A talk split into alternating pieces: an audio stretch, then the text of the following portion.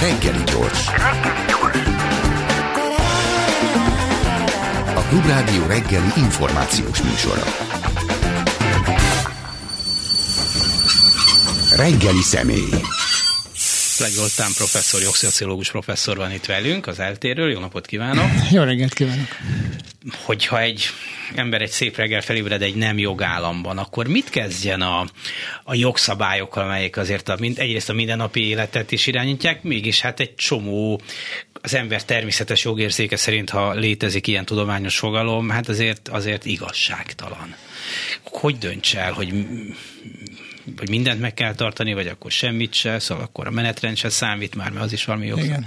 Szóval, hát, hogy? Most olyanok, olyanokhoz beszélünk ezen a rádión keresztül, akik pontosan tudják, hogy nem egyik napról a másikra történt Ráadásul, a dolog, tehát nem az igen. történt, hogy felébredtünk és hirtelen eltűnt körülöttünk a kiszámítható világ, hanem ez egy hosszú, hosszabb folyamat volt, és ráadásul igazából azt a hétköznapi tapasztalatot, hogy nagyon biztonságosan és igazságosan élünk, azt talán korábban sem tökéletesen sikerült teljesíteni a politikai elitnek vagy az intézményeknek. Tehát most nyilván ez a kérdés nagyon sok mindent rejt magában, egyrészt a történelmi hagyományokat, sok minden más, de nem menjünk előre, a, a, próbálok koncentrálni a konkrét kérdésre, hogy mit csináljon az állampolgár. Igen. Ilyen helyzetben. És hát azt kell mondanom, hogy, hogy végső soron az a mindennapi tapasztalatunk, hogy, hogy a, a szabály, ugye, ami a viselkedésünket orientálja,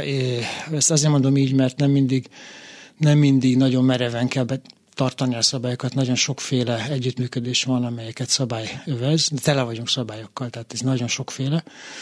És a jogállamnak az az egyik sajátossága, hogy, hogy ezekre a hétköznapi szabályokra is hat. Tehát, hogyha nincsen, akkor zavar keletkezik a hétköznapi életben, semmi köze a, az etikethez, vagy a, a tömegközlekedés utasainak az egy, egy, együttműködéséhez, vagy a közlekedő autósok együttműködéséhez annak, hogy van-e hatalom megosztás, vagy nincs, vagy van-e bírói függetlenség, vagy nincs közvetlenül. De mégis az a tapasztalat, hogy ha túl gyorsan változnak a normák, nagyon rossz irányba változnak, kiszámíthatatlanok, akkor a norma, mint olyan veszíti el a lényegét, a magját, az, hogy irányítsa a viselkedéseket, orientálja a viselkedést. Tehát mindennyien azt érezhetjük, hogy van egy általános bizonytalanság körülöttünk, most egy nagyon egyszerűen próbálok fogalmazni, a kormány azt tesz, amit akar, még pontosabban a kormányfő ő szokott reggel fölébredni úgy, hogy valamit átalakít a világban, tehát nem az állampolgár ébred úgy fel, hogy hirtelen valami történt, hanem, hanem egyszer csak eldönti a miniszterelnök, hogy mi történjen a jogvilágában, és akkor az történik, beleértve az alaptörvénymódosítást is. Tehát a bizonytalanság az nagyon rosszat tesz az együttműködésünknek. Maradjunk annyiban, hogy az együttműködésünk rombolódik. Na jó, de hogyha az emberrel szembe jön egy olyan törvény, amiről, vagy jogszabály, tök mindegy, amiről azt gondolja, hogy nagyon igazságtalan, most jó pár ilyet lehetne mondani valószínűleg az elmúlt, akkor mit tud tenni azok, hogy azt mondja, hogy na hát, na hát. Hát igen, ugye... Ugye ez, valami, bocsánat, ebből közvetlenül igen. érint az, hogy valóban, hogy a, mondjuk a alkotmánybíróságból gittegylet lesz, ez elég áttételesen érinti az embereket, de van egy csomó mondjuk munkajogi Abszolút. szabály, vagy az, hogy agyba főbe lehet megsérteni a környezetvédelmi szabályokat, vagy tihanyba feszített vízű tűzoltó medencék készülnek, vízfűtéssel. Szóval... Hát vannak olyan szabályok, amelyek, amelyek egyszerűen kárt okoznak az állampolgárnak, tehát elveszik a tiszta levegőt, a biztonságos környezetet, a állását, a gyereke iskoláját, és akkor lehetne mhm. mondani egy csomó ilyen dolgot, amiben az állampolgár azt érezheti, hogy, hogy tehetetlen.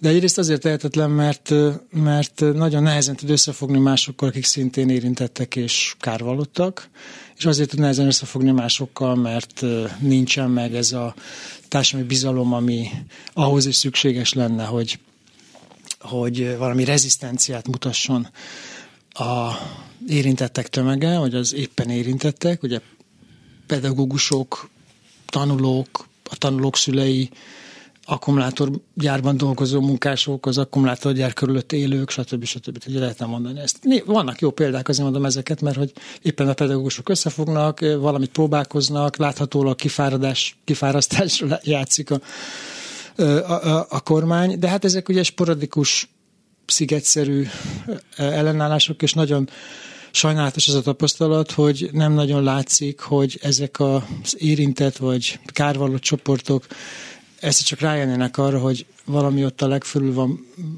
probléma, és mindannyiuk közös problémája az az, hogy, hogy ez a politikai rendszer elviselhetetlen, amely, amely most kialakult 2010 óta, és ezen kell változtatni, tehát nincs egy politikai nyomás, ami azt mondaná, hogy na most akkor akárki is nincs a másik oldalon, a demokratikus oldalon, vagy akármennyire gyengeséget látunk, mi vagyunk a, az erősek, akik itt ellen, ellen tudunk állni ennek. Jó, ez megint nagyon messzire vezet, hogy milyen politikai feltételei vannak annak, hogy egy ilyen rezisztencia létrejöjjön. Tehát az egyik az, az hogy, hogy károlottak vagyunk, a másik és akkor lehetne ellenállni, de miért nincsen. A másik tipikus reakció az az, hogy megpróbálunk behódolni, alkalmazkodni.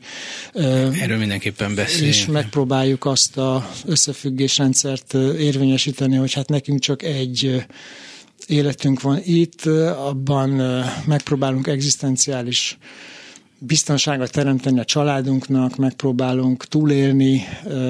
Van, aki úgy élt úgy éli túl ezt a rendszert, hogy elhagyja az országot, van, aki úgy éli túl, hogy visszavonul, nem foglalkozik a politikával, megpróbálja a dolgokat politikamentesíteni maga körül, ez nagyon gyakran nem sikerül, éppen egy nem jogállamban, ez nagyon nehéz. Ugye unalmas politika az a jogállamokban van, amikor nem kell törődni az, hogy ki a miniszternek mit csinálnak, mert nagyjából a szabályok kiszámíthatóan viszik előre a dolgokat. Tehát az a tapasztalat sajna, sajnálatos módon, hogy az alkalmazkodás mintái azok, azok erősebbek, nyilván itt történelmi rutinok is belépnek, és az a szokásos szocializációs reakció, hogy hát már a nagyapád is spórul járt, amikor megpróbálta kinyitni a száját, meg apád is hogy járt, meg egyébként is hát jobb, hogyha otthon maradsz. Szerintem egy csomó gimnazistának most is ezt mondják a szülei reggel, hogy igazad van, fiam, de hát ezért itt óvatosan, mert... Hát a mozgóvilágnak a nyári számában volt egy írása, amiben erről is ö, értekezik, hogy, hogy azért ez a, ezt a rendszert nem a marslakók vagy az idegen elnyomók kényszerítik ránk, hanem ehhez az is kell, hogy az iskolában az egyébként jó szándékú iskolaigazgató azt mondja, hogy akkor pedig így, hát ha ezt kérik, akkor ez lesz, hát így fogjuk csinálni, nekünk nem tetszik, az meg el is mehet innen, legfeljebb nem lesz fizika óra, majd a, mondtuk az előbb, majd a tornatanár bejön, ha az még van, már más sem feltétlenül van. Tehát, hogy azért eh, eh, hogy mondjam, a kápók is mi vagyunk ebben a rendszerben. Hát igen, ez az összes diktatúrának egyébként a, a, nem, nem az ilyen hogy is mondjam, rendetlen, autokratikus, szégyentelen kormányzatnak, mint ez a posztkommunista vacak, ami itt van nálunk, hanem totális diktatúráknak is az a sajátosságuk, hogy bemocskolják a társadalmat. Tehát, hogy, hogy hogy résztvevővé tesznek nagyon sok mindent. Ugye mindenkit. Ugye, nyilvánvalóan egyikünk se hős, tehát nem, nem az a helyzet van, amikor pillanatok alatt hősi vállaltunk egy sima döntésre, hanem a hétköznapjainkat úgy éljük, hogy legtöbbször megpróbálunk valahogyan kompromisszumot kötni. Van, aki kinyitja a szájt, van, aki nem nyitja ki, van, aki kimegy tüntetni, van, aki nem megy kitüntetni, de azért, de azért az a helyzet, hogy azt látjuk magunk körül, hogy többségében van az alkalmazkodó mentalitás, és akkor térjünk vissza az iskolai igazgató példájához. Hát nyilvánvaló az iskola igazgató pozíciója az már eléggé meg van rángatva a politika által, ugye? Tehát a klik és az összes többi befolyás az oda vezetett egyrészt, hogy megpróbálták kicserélni az iskola igazgatókat lojálisakra, másrészt pedig olyanná tették a jogszabályi környezetet és egy iskola vezetését, hogy igazából annak, aki, aki nem konform, annak kicsit kényelmetlen ez a pozíció, mert tudja nagyon jól, hogy akár még árthat is a saját közösségének azzal, hogyha ő ott nagyon ugrál az iskolai igazgatói pozícióban, mert akkor azt az iskolát majd ö, ilyen fekete seggűnek fogják gondolni, ö, és akkor a tanárok meg azt látják, hogy hát az igazgató nem áll mellettünk, vagy mondjuk egy 30 fős testületben csak 20 hárman vannak, és akkor hét ember, az van egy kisebbség, akire mégiscsak figyelni kell, mert ez egy kis kollektíva, tehát ők nem értenek egyet ezzel. Tehát nincs teljes egység, vagy nem akarnak kárt okozni a gyerekeknek, nem akarnak a szülőknek kárt okozni, nem akarják, hogy elmenjen a fizika tanár, hogyha, hogyha ilyen helyzet van, vagy ugye azért, azért nem fog maradni, mert, mert ellenállnak, hanem egyre nehezebb lesz a helyzet, semmi eredmény nem érnek el a kormányzatnál, tehát egyre nehezebb a dolog, kifáraszt, kifáradnak, beleunnak, a szülők azt várják el, még a legradikálisabb szülők is idő után, hogy hát a gyerek felvételizni fog kéne a fizika óra, mégiscsak tartsák meg az órákat, nem lehet állandóan sztrájkolni.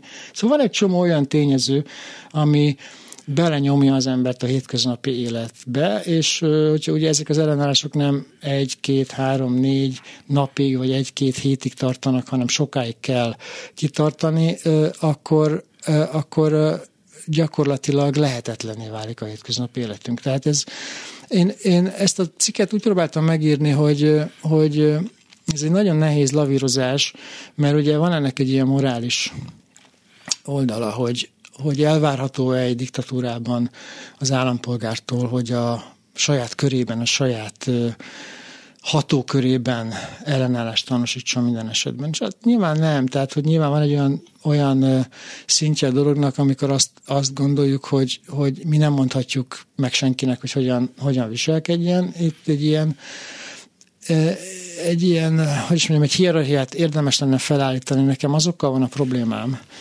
akik viszonylag keveset veszíthetnek. Tehát, tehát mindenki veszíthet persze, mert hogy kiszerkeztheti a szélső jobboldali újság, meg lejárathatják, meg egy csomó kellemetlenség érheti, beszólnak neki az utcára, fölismerik, szóval ilyen, ilyen dolgok vannak, hát ugye ezzel tud védekezni, azért ezek ellen nem annyira, nem annyira nehéz még a, még a helyzet. De, de mondjuk, aki, mondjuk maradjunk a saját szférámban, mondjuk, aki egy, egy tanársegéd, adjunktus, vagy még, még docens, és előtte van, a karrierje előtt van még 20 év, és azt is tudja, hogy ezek a karrier lehetőségek ebben az országban nagy részben azon is függnek, hogy, hogy ki milyen módon alakította ki a viszonyát az államhoz, a politikához, a hatalomhoz, ki mennyire lojális, a, az intézmények sugalják magukban az elvárást a lojalitás iránt. Még azok az intézmények is, ahol a vezetőket nem cserélték le. Mert azok is azt gondolják, hogy a költségvetési múlik azon, hogy minél kevesebb problémát mutassunk fel. De azok a kollégák, akik akadémikusok, nyugdíj előtt állnak, vagy már nyugdíjasok, szabad szellemek, az tudomány etikája azt követelni meg, hogy ők szabadon alakítsanak ki véleményt. És becsukják a szemüket, pedig a szakmájuk olyan lenne, ami predestinálja őket arra, hogy megértsék, ami körülöttük van. És mégis nem tudom miért, azt kell mondanom, hogy olyan alamizsnáért, vagy a nyugalomért, vagy valami más olyan dologért, ami igazából nem kapcsolódik közvetlenül a karrierükhöz. Mégis, mégis meghunyászkodnak, vagy hallgatnak, vagy vagy nem mutatnak példát azoknak, akik lejjebb vannak, és próbálják ezt valahogy túlélni. Szóval nem tudom, hogy értél mi a különbség itt. Tehát, hogy van valami Nyilván nagyon... Nyilván más, mások a, a lehetőségei. Igen hogy ebben a gondolatmenetben az is benne van, hogy tulajdonképpen az lenne a normális, hogy opponáljuk ezt a rendszert, aki megteszi, az, az, az szerint az elvárás szerint cselekszik, aki nem, az valamiért megalkuszik. Mm. De nem lehet, hogy egy csomó ember ideért, egy nagyon okos jogtudós, vagy szociológus, akadémikus, ha van éppen most ilyen, azt gondolja, hogy, hogy jó ez a tekintélyelő rendszer, a Igen. nép az hülye, azt egy zsarnoknak, vagy egy felvilá... jobb lenne persze nyilván egy felvilágosult abszolútista, de most egy felvilágosulatlan abszolútista kordában tartja, Igen. hát nyilván vannak hibák, elvtársak, mert nem kéne minden sarokra két akkumulátorgyár esetleg, de hát ha ez az ára annak, hogy Igen. ezt a népet izé, meg különben is sokkal jobb az oroszokkal barátkozni, meg a kínaiakkal, mert ezt már kicsit biztos nehezebb nehezebb megmagyarázni, de ezt is meg lehet, mint azzal a romlott nyugattal, ahol egy fertő van. Szóval, hogy biztos akadnak olyanok, akik komolyan így gondolják, nem? Tehát persze, nem feltétlenül csak cinizmusból, meg nem, számításból. Nem, nem, nem, és nem is csak félelemből, persze. Tehát, meg van félelemből, a, igen. Ja, jó, nevezzük akkor ezt ilyen, ugye ez a szomorú realista, aki, aki azt mondja, hogy kicsit finomabban fogalmazva, mint ahogy most elhangzott, hogy hát az a helyzet, hogy most már volt elég sok választás, volt elég Igen. sok világosan mutatkozó jele annak, hogy ez egy jogállamon kívüli, demokrácián kívüli rendszer, és nagyon sok világos fejű ember azt gondolja, hogy hát van itt egy társadalmi közeg, amely, amelyet nem egyszerűen csak ugye hűítettek a teljesen elfoglalt médián keresztül, hanem hanem hát itt hiányoznak azok a demokratikus tradíciók, rutinok, és és bizalom, ami működőképessé tenni a demokráciát, és végeredményben azoknak van igazuk, akik a 90-es évek első felében azt mondták, ezek közül egyébként nem, nem posztkommunisták voltak elsősorban, hanem, hanem nyugati tudósok, akik azt mondták, hogy hát rendben van ez a, ez a posztkommunista vasfüggöny eltűnés, de azért azért halka megjegyeznék, hogy az ilyen típusú átalakítások azok 50-60-70 évig tartanak és őszintén szóval még csak a felénél vagyunk, tehát hogy van, egy, van egyfajta ilyen... És sokat romlott a helyzet ilyen, az elmúlt 30 igen, évben. Hát ugye az a probléma csak, hogy, hogy visszafelé haladtunk, tehát akkor most igen. innen újra kezdjük a 60 évet, de hogy majdnem mikor egyszer megszűnik. Jó, szóval, hogy, hogy a 60 az azért mondom, mert ez konkrétan elhangzott, tehát ugye ez... De, de ez, ez azt jelenti, igaz, hogy ott van Németország például, tudom, hogy nagyon más igen. viszonyok voltak, meg ne, nem lehet ezeket összehasonlítani, de mondjuk 1945-től 1960-ig alig telik el 15 év, és az a Németország, mondjuk az az Adenaueri, vagy mit én hol tartunk most Németország, hát ég és föld, össze nem lehet. Most értem, hogy egy olyan társadalmi sok volt, ami után a változás is egészen más, hmm. nem lehet, biztos, hogy nem lehet összehasonlítani, de hogy azért vannak relatíve gyors változások. Jó, hát akkor, akkor mondok egy nagyon egyszerű tényezőt, ami, ami jelentős különbség. Egyrészt igaz, hogy a, Weim, a, ugye ez a, a Weimári rendszer összeomlása, és aztán a hitleri Németország és a, a fasizmus sokja az, az borzasztó volt, de, és ez nem hasonlítható a, a kádárizmus vagy a szovjet rendszer összeomlásának a felszabadulásához hanem van egy, egy lényeges különbség. 1945 után, a második világháború után az nyugat-európai államokban némi, némi konszolidáció után lassan kialakul egy szociális állam, egy gondoskodó állam, amelyik felismeri azt, hogy azt a dolgot, hogy a kapitalizmus minden terhét az állampolgára vagy a családokra terheljük, és mindenki éljen meg, ahogy ahogy tud, és ugye tecseri kifejezéssel olyan nincs, hogy társadalom, mert mindenki egyénileg boldogul, és mindenki annyit ér, amennyit összekapart magának, hogy ezt ismerjük, ezt a összefüggést. Na most a, a, a, a, a rendszerváltás ebben a régióban ez a globális neoliberális szakasz közepén, vagy a virágkorában az, érte ezt a területet, ami azt jelentette, hogy, hogy nagyjából azt gondolták a rendszerváltó elitek, hogy itt az intézményeket létrehozzuk, beleértve a kapitalizmus, piacgazdaság intézményrendszerét és azokat a jogszabályokat, amelyek ezt lehetővé teszik, a tulajdonbiztonságot, a szerződés biztonságát, és köré építünk egy jogállamot, és valami hatalommegosztást, meg váltógazdaságot, és ennek a politikai pártok.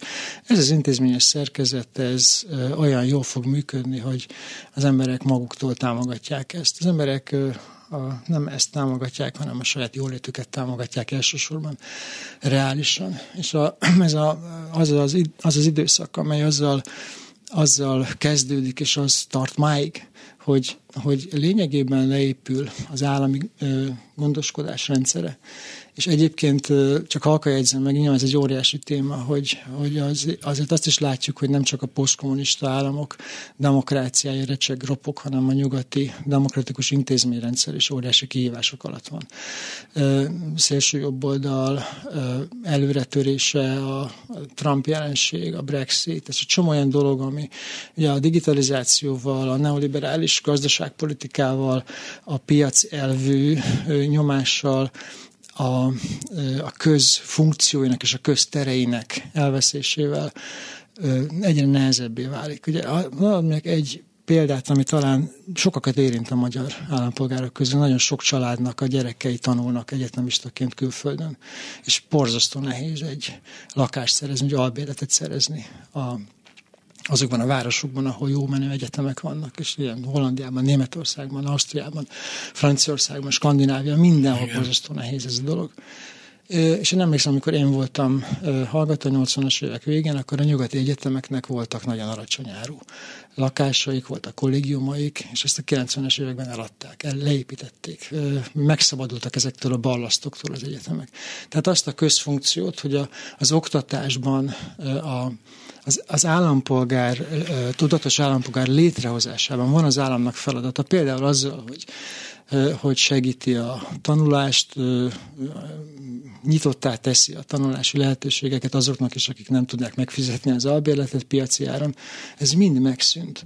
És ez óriási feszültséget hoz létre. Mi most itt a periférián ennek a Ugye ez a felső középosztály, amely ki tudja vinni a gyerekeit, vagy ki tudja küldeni a gyerekeit, óriási megterhelés az a családoknak egyébként. Bármilyen ösztöndíjat is kap a gyerek, azért azt finanszírozni, az nem mindenkinek adatik meg, vagy nagyon keveseknek, tehát nagyon szegregál az egyetemi oktatás, egyébként a, a, belső oktatásunk is az, de ez egy másik kérdés.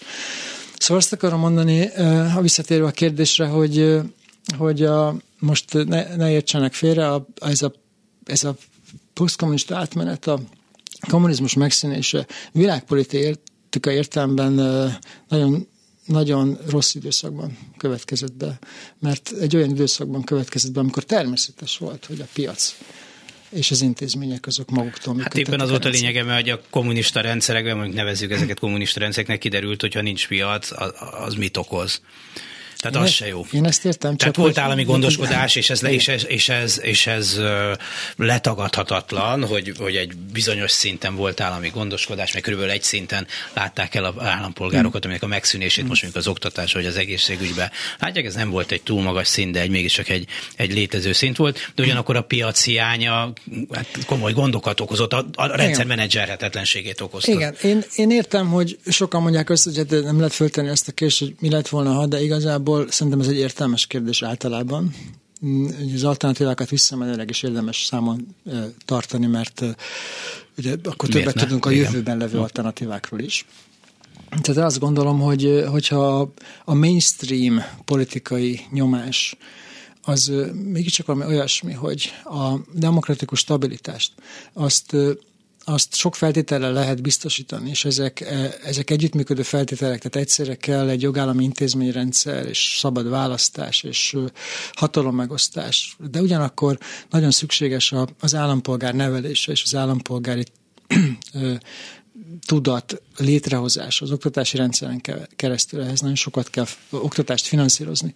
És nagyon fontos a jóléti ö, ö, rendszer, hogy ne maradjanak a, a periférián olyanok, akik aztán utána összegyűlnek egy ö, szélsőjobboldali populizmus támogatóiként. Szóval ez mind feltétele a stabil demokráciának. Ha ez lett volna a mainstream a nyugati átmenetben, akkor nem csak azt finanszírozzák, ami a kapitalista átmenet, hanem finanszírozták volna azt a részt, ami, és azt, ami a szociális jellegű társadalom létrehozás. Oké, okay, de azért például most azt látjuk, hogy két percünk van aztán a hírek után, folytatjuk a beszélgetést Flex Zoltán jogász professzorral, hogy mondjuk ezt a rendszert Magyarországon jelentős számban olyanok támogatják, akik kárvallottjai, akik pont elveszítik az esélyeit akár a továbbtanulásra, akár a normális egészségügyi ellátásra, a tisztes munkahelyre, a élhető környezetre, és nagyon nagy számban rájuk támaszkodik a Fidesz. De ez általános jelenség, tehát ez, ez egyszerre igaz Brazíliára, az Egyesült Államokra, és minden olyan országra, ahol elvesztette a demokratikus minőségét a politikai rendszer, a populista jobboldal, a populista autokráciák, azok nagyon erősen azokra támaszkodnak, akiket a leginkább megviselt az a rendszer, amit ők hoztak létre. Tehát nagyon érdekes, és ez nyilván összefügg azzal, hogy alacsonyabb az iskolai szintje, általában ugye ez nem a fővárosi tanult társadalomcsoport, és alacsonyabbak a lehetőségeik, és ez egyfajta hogy valami nagyon hétköznapi dolgot mondjak, ez egyfajta düh, egyfajta tehetetlen düh, ami arról szól, hogy mindegy, hogy, hogy, hogy micsoda, de valami érthető egyszerű dolgot mondjanak, például hogy azt, hogy rohad a nyugat, és hogy a nemzeti határok, és hogy a magyar vér. Szóval hogy ez, és ezt, ugye ezt, ezt lehet még folytatni. Hát igen, ez érdekes, hogy ilyeneket mondanak, amelyekről azért még jó, hogy most eltelt egy emberöltő, az sok idő, de hát azért akkor ugye röhögtünk rajta, tudtuk, hogy mondtak, mondja, 80-as években talán már kevésbé mondtak ilyeneket, talán csak a katonasságnál, de, de hát ezzel jó, mindenki de, röhögött de, már jó, akkor de is. Magunk, ezt ennél az asztalnál a magunk világában, a mi kis buborékunkban. Az a dolog, amit éppen most a héten mondanak politikusok arról, hogy Svédországban milyen élhetetlen viszonyok vannak, vagy Ausztria, az is borzasztó, és hogy a, a nyugat az össze fog omlani. Szóval ennél bornétabb hülyeséget, tényleg, tehát ezt, a, ezt az 50-es években nagyjából, én nem, ugye nem értem akkor, de, de, hogy, tehát, de hogy már a 60-as évek közepén ezt nem lehetett, mert nyílt ki a világ, és az a tragédia, hogy, hogy ma mégis lehet. Igen, ez, ez, és beszéljünk erről a hírek után, hogy, hogy, hogy úgy lehet mondani, hogy miközben akár Svédországról is relatíve sok embernek vannak személyes élményei, amelyek ezt a rohadásképet kicsit árnyalják. Tehát vannak Svédországban gondok, aki próbált alkoholhoz jutni délután kettőkor, az tudja, hogy azért az Magyarországon nagyságrendekkel egyszerű probléma, de azért más dolgokban Svédország azt hiszem erőteljesen leelőzi Magyarországot. Flex Zoltán jogász professzorral beszélünk továbbra is. Nyilván minden történelmi analógia, az csak analógia, mert nem, nem, nem, hogy szokták mondani az ilyen részvényeknél, hogy az eddigi hozamok nem biztosítékok a jövőre nézve. Tehát, hogy az, hogy egyszer már úgy történt, abból nem következik, hogy feltétlenül úgy történik, de csak abból tudunk mégis következtetéseket levonni, hogy ott volt mondjuk a rendszerváltás, amit persze külső okok, mit mit csináltak. De mégis csak volt egy állampárt, hatalom megosztásról szó sem volt, azért a sajtó még ha próbált is kitörni ebből, és voltak egyéni hősies nagy teljesítmények, mégiscsak meg volt zabolázva, azért nem volt internet, sokkal nehezebb volt utazni, 800 ezer tagja volt az állampártnak, azért az intézményekben olyanok voltak, akik jelentős részben persze, akik legalábbis úgy tettek, mint hogyha annak a rendszernek nem lennének az ellenségei, egy pillanat alatt a szél elfújta ezt, egy pillanat alatt eltűnt és az egy maroknyi csoport maradt, aki azt mondta, hogy na-na, de hát az tényleg gyakorlatilag nem számított. Hát ugye itt több kérdés van, az, hogy pillanatok alatt eltűnt, az finoman szólva is a, nem a belső politikai erőknek a Igaz. eredménye lett vagy volt. Tehát ez egy világpolitikai helyzetnek Oké, okay, de a belső politikai erők azt nem, nem mondták azt tömegével, hogy de mi meg akarjuk tartani a szocializmust, kádárizmust akarunk. Nem, nem, persze, tehát nyilvánvalóan ez egy túlélt, roskatag, vacak, szabadsághiányos rendszer volt, aminek már nem volt semmilyen igazi támogatottsága se belülről, se kívülről, de azért azt is tudni kell, hogy azért a, a elsődrendű válság ok az mégiscsak az volt, hogy a szovjet típusú társadalom és gazdaság az fenntartatatlannak bizonyult, és ez kiderült már a 80-as évek elején. Tehát ez nem tudta azt az ígéretet teljesíteni, hogy ugye lehagyjuk a, a nyugatot. Most ez az ígéret megint szépen itt körvonalazódik ugyanolyan hazugsággal, mint annak idején.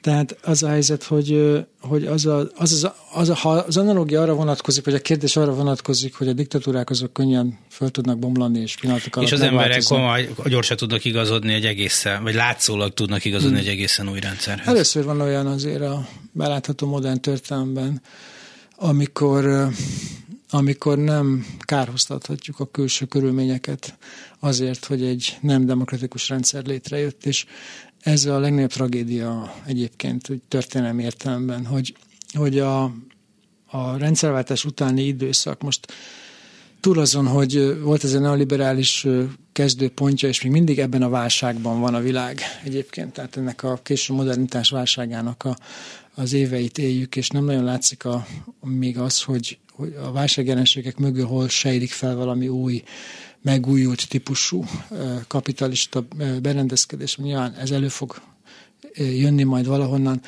De túl ezen az a helyzet, hogy elképesztő mennyiségű politikai támogatás érkezett a posztkommunista államokhoz.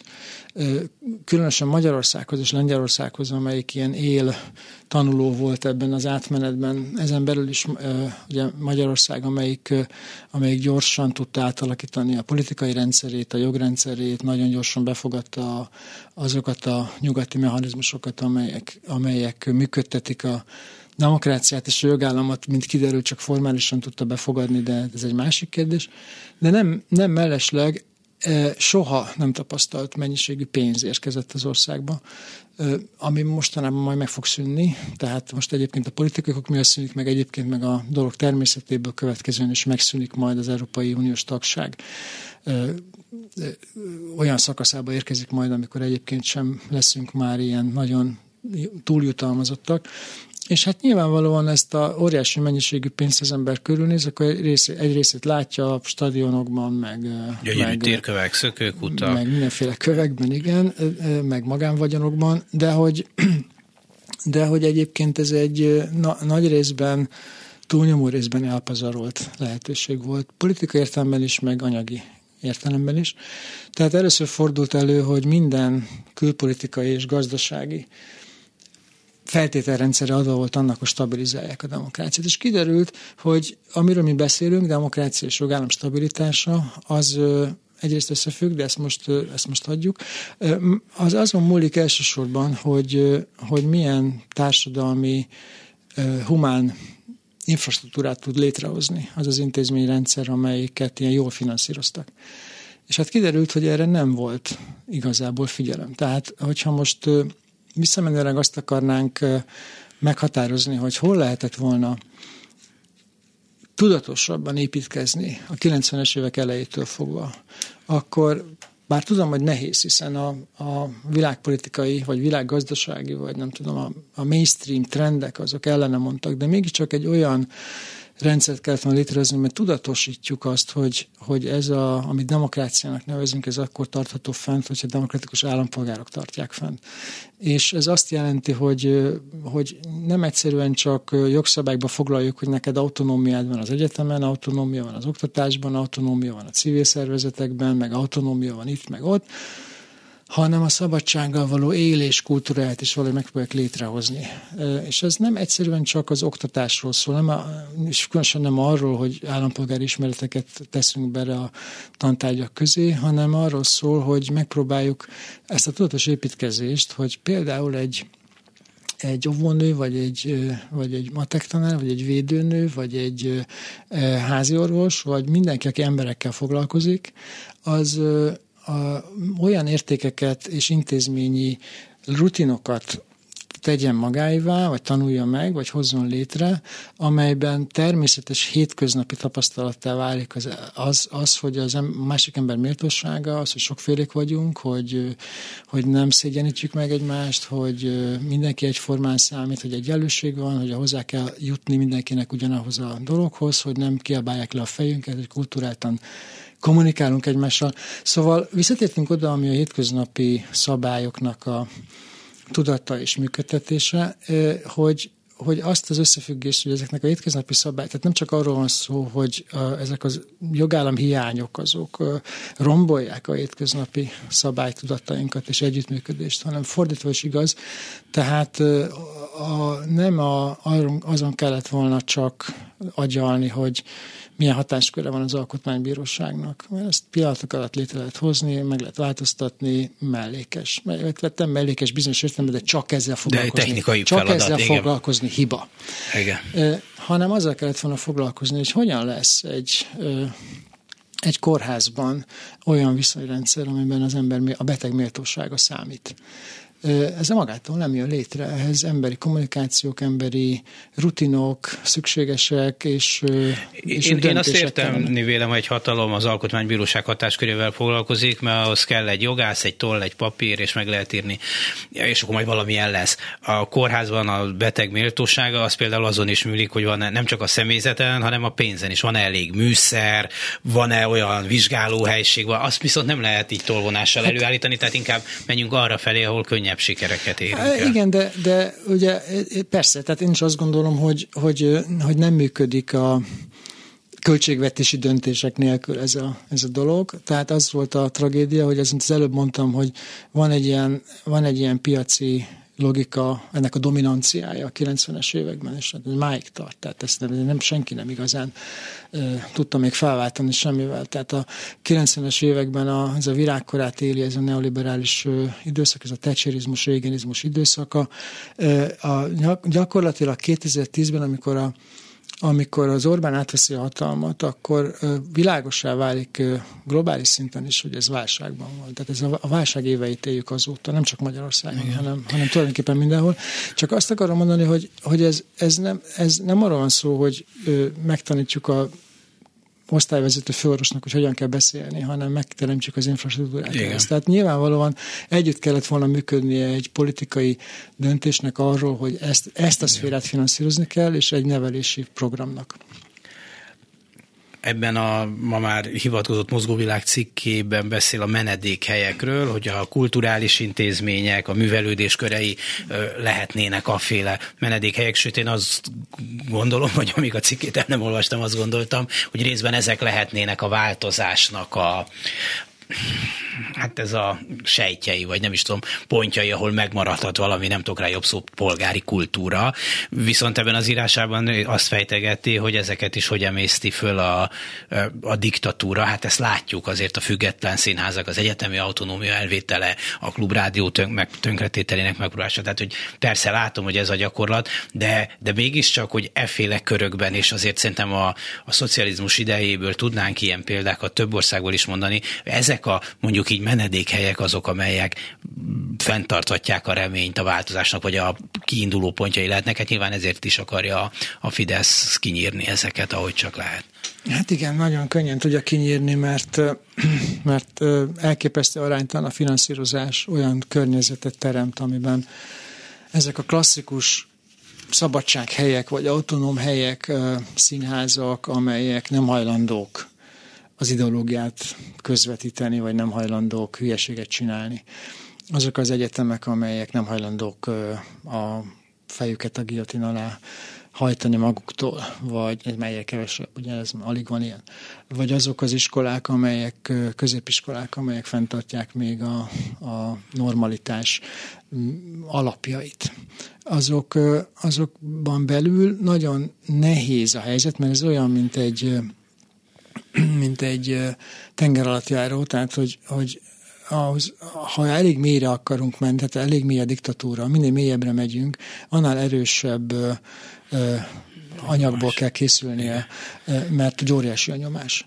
És a nyomás az, az egyre nehezebbé teszi a belső működésmódot, egyre kevesebb a levegő, egyre többen érzik azt ezekben a belső autonóm helyeken is, vagy, vagy menedékhelyeken, hogy, Hát az a helyzet, hogy, hogy repedeznek a falak, és hogy már belül is, belül is vannak olyan hangok, amelyek azt mondják, hogy lehet, hogy jobban megérné alkalmazkodni, mert, mert hát csak rosszul járunk ezzel a dologgal. És aki mondjuk vezető vagy középvezető, az azt fogja gondolni, hogy, hogy hát nem biztos, hogy én akarok ártani a, azoknak, akik alattam vannak, vagy bíznak bennem azzal, hogy nagy a pofám, akkor inkább hallgatok, mert mégis, mégis az lesz a következmény, hogy, hogy neki lesz nehezebb, és nem akarnék ártani neki. Tehát éppen, a, éppen az, hogy, hogy szolidárisak vagyunk a másikkal, akadályozza meg néha az ellenállást. Néha meg a szolidaritás hiánya akadályozza, vagy nem beszélünk egymással, elhallgatjuk a, a véleményünket. Szóval aki jár most ilyen intézményekben, az nagyon gyakran azt tapasztalhatja, hogy, hogy hogy miközben miközben persze mindenki szenvedi a, a rendszert, aki ilyen helyeken van. Végül is az a domináns magatartásmód kezd el körvonalazódni, vagy ez válik, ez válik te, természetessé, hogy nincs értelme az ellenállásnak, túl, túl sokáig tart ez a dolog, körbevesz minket egy olyan társadalmi környezet, amelyben belátható időn belül alig van esély arra, mert nem ezek a menedékhelyek alakítják át, érzik benne az emberek a, a világot, hát ez mi, miután kicsik vagyunk ehhez, a választói tömegeket nem tudjuk befolyásolni, nincsenek hozzá csatornáink, nincsenek hozzá befolyási lehetőségeink. A mi kis világunk uh, is biztosabb akkor, hogyha ha nem nagyon uh, ugrálunk. Ebben az értelemben mondjuk a, a, a diákok, mondjuk a diákfront, amelyik, uh, amelyik egy szabad státusz, nagyon rövid ideig tart, mert előbb-utóbb érettségeznek, aztán egyetemist elmennek, és akkor ott, ott maradnak a újak, és azoknak újra meg kell tanulni, újra fel kell venni a fonalat. Szóval ők bizonyos értelemben szabadok ettől a nyomástól, ami ezekben az intézményekben van. Szóval ezekben az intézményekben is a, a sunyogás, a másikkal való nem megbeszélése a dolgoknak, a inkább hallgatás kezd el uralkodni, ami, ami természetes reakció, mert ennyi idő után kifárad az ellenállás. És, és hát folyamatosan küldi az üzeneteket a politika arról, hogy mi az elvárás. És egyre keményebben küldi az üzeneteket, és teljesen világos, hogy eszközei vannak. Nagyon kemény eszközei vannak. Pillanatok alatt megváltoztathatja a financiális intézmény és egy jogszabály környezetet. Egy, egy egyszerű politikai döntéssel. Erről Iványi Gábor sokat tudna mesélni. Igen. És hát nincs olyan intézmény, ahol fordulhatnánk. Ez az a, az a borzasztó dolog, hogy, hogy minden olyan, minden olyan hatalmi fék, amely, amely nem csak nem csak az alkotmánybíróság, a bíróságok, ombudsman, hanem a sajtó is, és azok a civil lehetőségek, amelyek felszabadítják az ember ellenállásának a lehetőségeit egy, egy ilyen mély, mély autokratikus nyomás alól, azok szisztematikusan és tudatosan voltak leépítve. Tehát ugye nyilvánvalóan az első időszakban az alkotmánybíróság, bíróságok, a sajtó, és aztán szépen fokozatosan egyre lejjebb a, a helyi szinten, a helyi civilekkel elleni küzdelem, a, a, a civil társadalom teljes ö, ö, diszkreditálása és ö, ideológiai megszállása, a, a, és akkor mondhatnánk még egy csomó olyan dolgot, ami, ami arról szól, hogy, hogy, hogy helyi szinten sincsen az az érzése az embernek, hogy, hogy nyugodtan odafordult a másikhoz, és azt mondhatja, hogy, hogy figyelj, ez itt nem stimmel. Akkor ez tök reménytelen? Nehezen mond ilyet egy ember társadalomtudósként, vagy olyanként, aki felelős állampolgár. Egy, két ok miatt elsősorban.